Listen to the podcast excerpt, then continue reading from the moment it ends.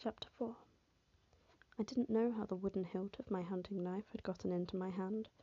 The first few moments were a blur of the snarling of a gigantic beast with golden fur, the shrieking of my sisters, the blistering cold cascading into the room, and my father's terror stricken face. Not a Martax, I realized, though the relief was short lived. The beast had to be as large as a horse, and while his body was somewhat feline, his head was distinctly wolfish. I didn't know what to make of the curled, elk like horns that protruded from his head, but lion or hound or elk, there was no doubting the damage his black, dagger like claws and yellow fangs could inflict. Had I been alone in the woods, I might have let myself be swallowed by fear, might have fallen to my knees and wept for a clean, quick death. But I didn't have room for terror, wouldn't give it an inch of space, despite my heart's wild pounding in my ears. Somehow I wound up in front of my sisters, even as the creature reared onto its hind legs and bellowed through a maw full of fangs, "Murderers!" But it was another word that echoed through me Fairy. Those ridiculous words on our threshold were as good as cobwebs against him. I should have asked the mercenary how she'd killed that fairy, but the beast's thick neck, that looked like a good home for my knife. I dared a glance over my shoulder. My sisters screamed, kneeling against the wall of the hearth. My father crouched in front of them. Another body for me to defend. Stupidly, I took another step toward the fairy, keeping the table between us, fighting the shaking in my hand. My bow and quiver were across the room, past the beast. I'd have to get around him to reach the ash arrow, and buy myself enough time to fire it. "Murderers!" the beast roared again, hackles raised. "But please," my father babbled from behind me, failing to find it in himself to come to my side.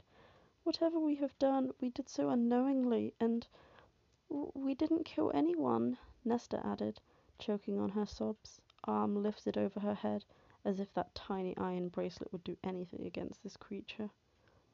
I snatched another dinner knife off the table the best I could do unless I found a way to get to the quiver. Get out! I snapped at the creature, brandishing the knives before me.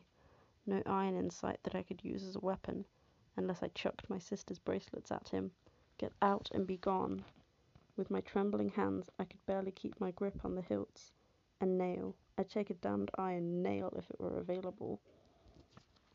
He bellowed at me in response, and the entire cottage shook the plates and cups rattling against one another, but it left his massive neck exposed. I hurled my hunting knife. Fast, so fast I could barely see it, he slashed out with a paw, sending it skittering away as he snapped for my face with his teeth. I leapt back, almost stumbling over my cowering father. The fairy could have killed me. Could have. Yet the lunge had been a warning. Nesta and Elain, weeping, prayed to whatever long forgotten gods might still be skulking about. Who killed him? The creature stalked towards us. He set a paw on the table, and it groaned beneath him.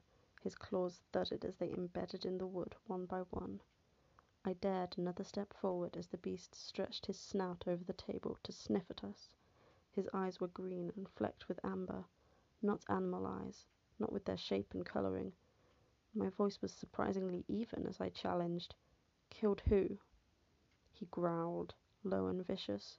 The wolf, he said, and my heart stumbled a beat. The roar was gone, but the wrath lingered, perhaps even traced with sorrow. Elain's wail reached a high pitched shriek. I kept my chin up. A wolf? A large wolf with a grey coat, he snarled in response. Would he know if I lied? Fairies couldn't lie. All mortals knew that but could they smell the lies on human tongues? We had no chance of escaping this through fighting, but there might be other ways. If it was mistakenly killed, I said to the beast as calmly as I could, what payment could we offer in exchange? This was all a nightmare, and I'd awoken in a moment beside the fire, exhausted from my day at the market and my afternoon with Isaac. The beast let out a bark that could have been a bitter laugh pushed off the table to pace in a small circle before the shattered door. The cold was so intense that I shivered. The payment you must offer is the one demanded by the treaty between our realms. For a wolf? I retorted, and my father murmured my name in warning. I had vague memories of being read the treaty during my childhood lessons, but could recall nothing about wolves. The beast whirled on me. Who killed the wolf? I stared into those jade eyes. I did. He blinked and glanced at my sisters, then back at me, at my thinness, no doubt seeing only frailness instead. Surely you lie to save them. We didn't kill anything, Elain wept. Please, please spare us. Nesta hushed her sharply through her own sobbing, but pushed Elain farther behind her. My chest caved in at the sight of it. My father climbed to his feet, grunting at the pain in his leg as he bobbled, but before he could limp towards me, I repeated, I killed it. The beast, who had been sniffing at my sisters, studied me. I squared my shoulders. I sold its hide at the market today. If I had known it was a fairy, I wouldn't have touched it. Liar, he snarled. You knew. You would have been more tempted to slaughter it if you had known it was one of my kind. True, true, true. Can you blame me? Did it attack you? Were you provoked? I opened my mouth to say yes, but. No, I said, letting out a snarl of my own. But considering all that your kind has done to us, considering what your kind still likes to do to us, even if I had known beyond a doubt, it was deserved. Better to die with my chin held high than grovelling like a cowering worm. Even if his answering growl was the definition of wrath and rage.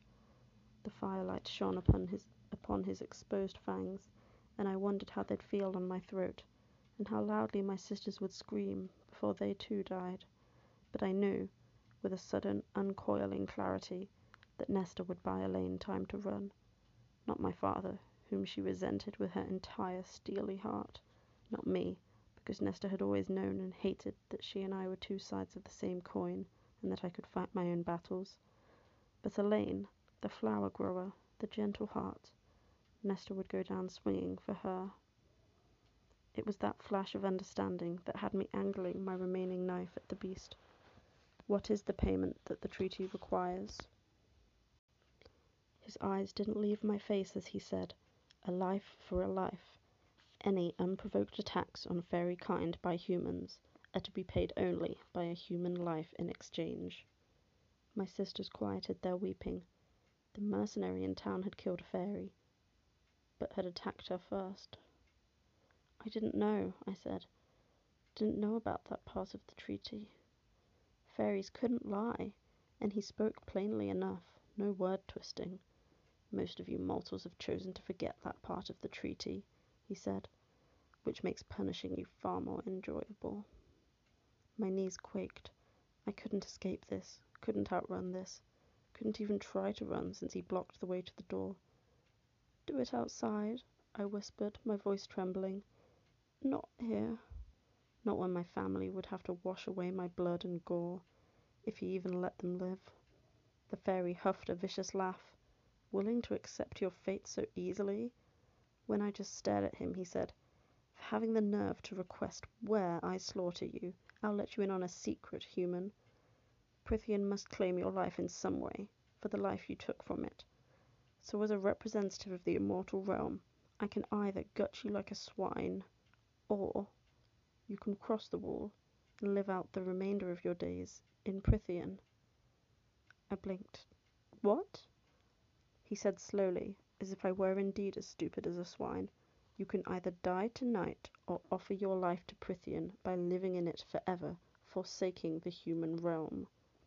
Do it, Feyre, my father whispered from behind me. Go. I didn't look at him as I said, Live where? Every inch of Prythian is lethal to us. I'd be better off dying tonight than living in pure terror across the wall until I met my end in doubtlessly an even more awful way. I have lands, the fairy said quietly, almost reluctantly. I will grant you permission to live there. Why bother? Perhaps a fool's question, but you murdered my friend, the beast snarled. Murdered him, skinned his corpse, sold it at the market and then said he deserved it, and yet you have the nerve to question my generosity.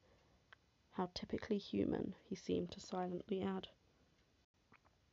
You didn't need to mention the loophole.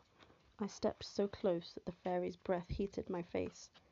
Fairies couldn't lie, but they could omit information. The beast snarled again. Foolish of me to forget that humans have such low opinions of us. Do you humans no longer understand mercy? he said, his fangs inches from my throat. Let me make this clear for you, girl. You can either come live at my home in Prythian, offer your life for the wolves in that way, or you can walk outside right now and be shredded to ribbons. Your choice. My father's hobbling steps sounded before he gripped my shoulder. Please, good sir, Feyre is my youngest. I beseech you to spare her. She is all she is all But whatever he meant to say died in his throat as the beast roared again. But hearing those few words he'd managed to get out, the effort he's made, it was like a blade to my belly. My father cringed as he said, Please. Silence, the creature snapped, and rage boiled up in me, so blistering it was an effort to keep from lunging to stab my dagger in his eye. But by the time I had so much as raised my arm, I knew he would have his maw around my neck. I can get gold, my father said, and my rage guttered. The only way he would get money was by begging. Even then, he'd be lucky to get a few coppers. I'd seen how pitiless the well off were in our village. The monsters in our mortal realm were just as bad as those across the wall. The beast sneered. How much is your daughter's life worth to you? Do you think it equates to a sum? Nesta still had Elain held behind her, Elain's face so pale it matched the snow drifting in from the open door. But Nesta monitored every move the beast made, her brows lowered. She didn't bother to look at my father, as if she knew his answer already. When my father didn't reply, I dared another step towards the beast, drawing his attention to me. I had to get him out, get him away from my family. From the way he'd brushed away my knife, any hope of escaping lay in somehow sneaking up on him. With his hearing, I doubted I'd get a chance any time soon, at least until he believed I was docile. If I tried to attack him, or fled before then, he would destroy my family for the sheer enjoyment of it. Then he would find me again. I had no choice but to go. Then, later, I might find an opportunity to slit the beast's throat, or at least disable him long enough to flee.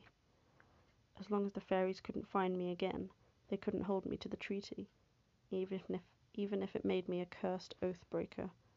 But in going with him, I would be breaking the most important promise I'd ever made. Surely it trumped an ancient treaty that I hadn't even signed. I loosened my grip on the hilt of my remaining dagger and stared into those green eyes for a long, silent while before I said, When do we go? Those lupine features remained fierce, vicious.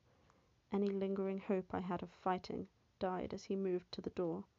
No, to the quiver I'd left behind it. He pulled out the ash arrow, sniffed, and snarled at it.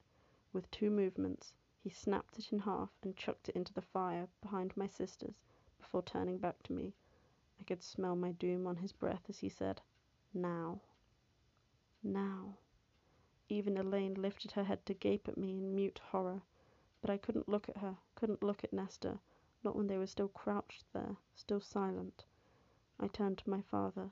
His eyes glistened, so I glanced to the few cabinets we had, faded two yellow daffodils curving over the handles. Now! The beast paced in the doorway. I didn't want to contemplate where I was going, or what he would do with me. Running would be foolish until it was the right time. The venison should hold you for two weeks, I said to my father, as I gathered my clothes to bulk up against the cold. Start on the fresh meat, then work your way through to the jerky. You know how to make it. Feyre, my father breathed, but I continued as I fastened my cloak. I left the money from the pelts on the dresser, I said. It will last you for a time, if you're careful. I finally looked at my father again, and allowed myself to memorize the lines of his face. My eyes stung, but I blinked the moisture away as I stuffed my hands into my worn gloves.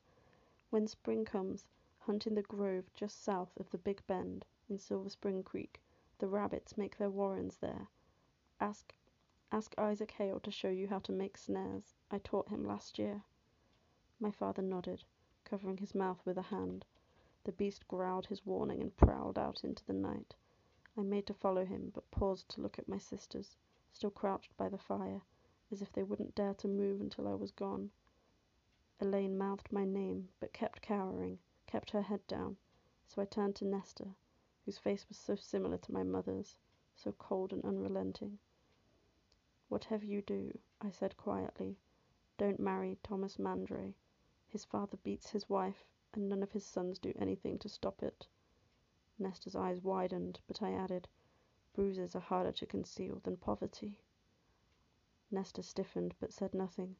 Both of my sisters said absolutely nothing, as I turned towards the open door, but a hand wrapped around my arm, tugging me to a stop.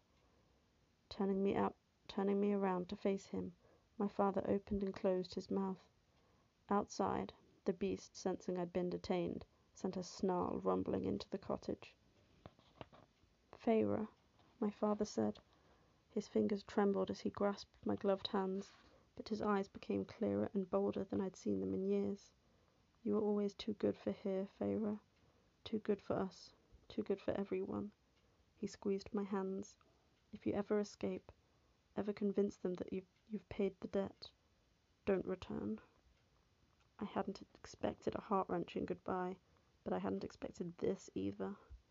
Don't ever come back, my father said, releasing my hands to shake me by the shoulders. Feyre, he stumbled over my name, his throat bobbing. You go somewhere new, and you make a name for yourself. Beyond, the beast was just a shadow, a life for a life. But what if the life offered as payment also meant losing three others? The thought alone was enough to steel me, anchor me. I'd never told my father of the promise I'd made to my mother, and there was no use explaining it now, so I shrugged off his grip and left. I let the sounds of the snow crunching underfoot drive out my father's words as I followed the beast into the night shrouded woods.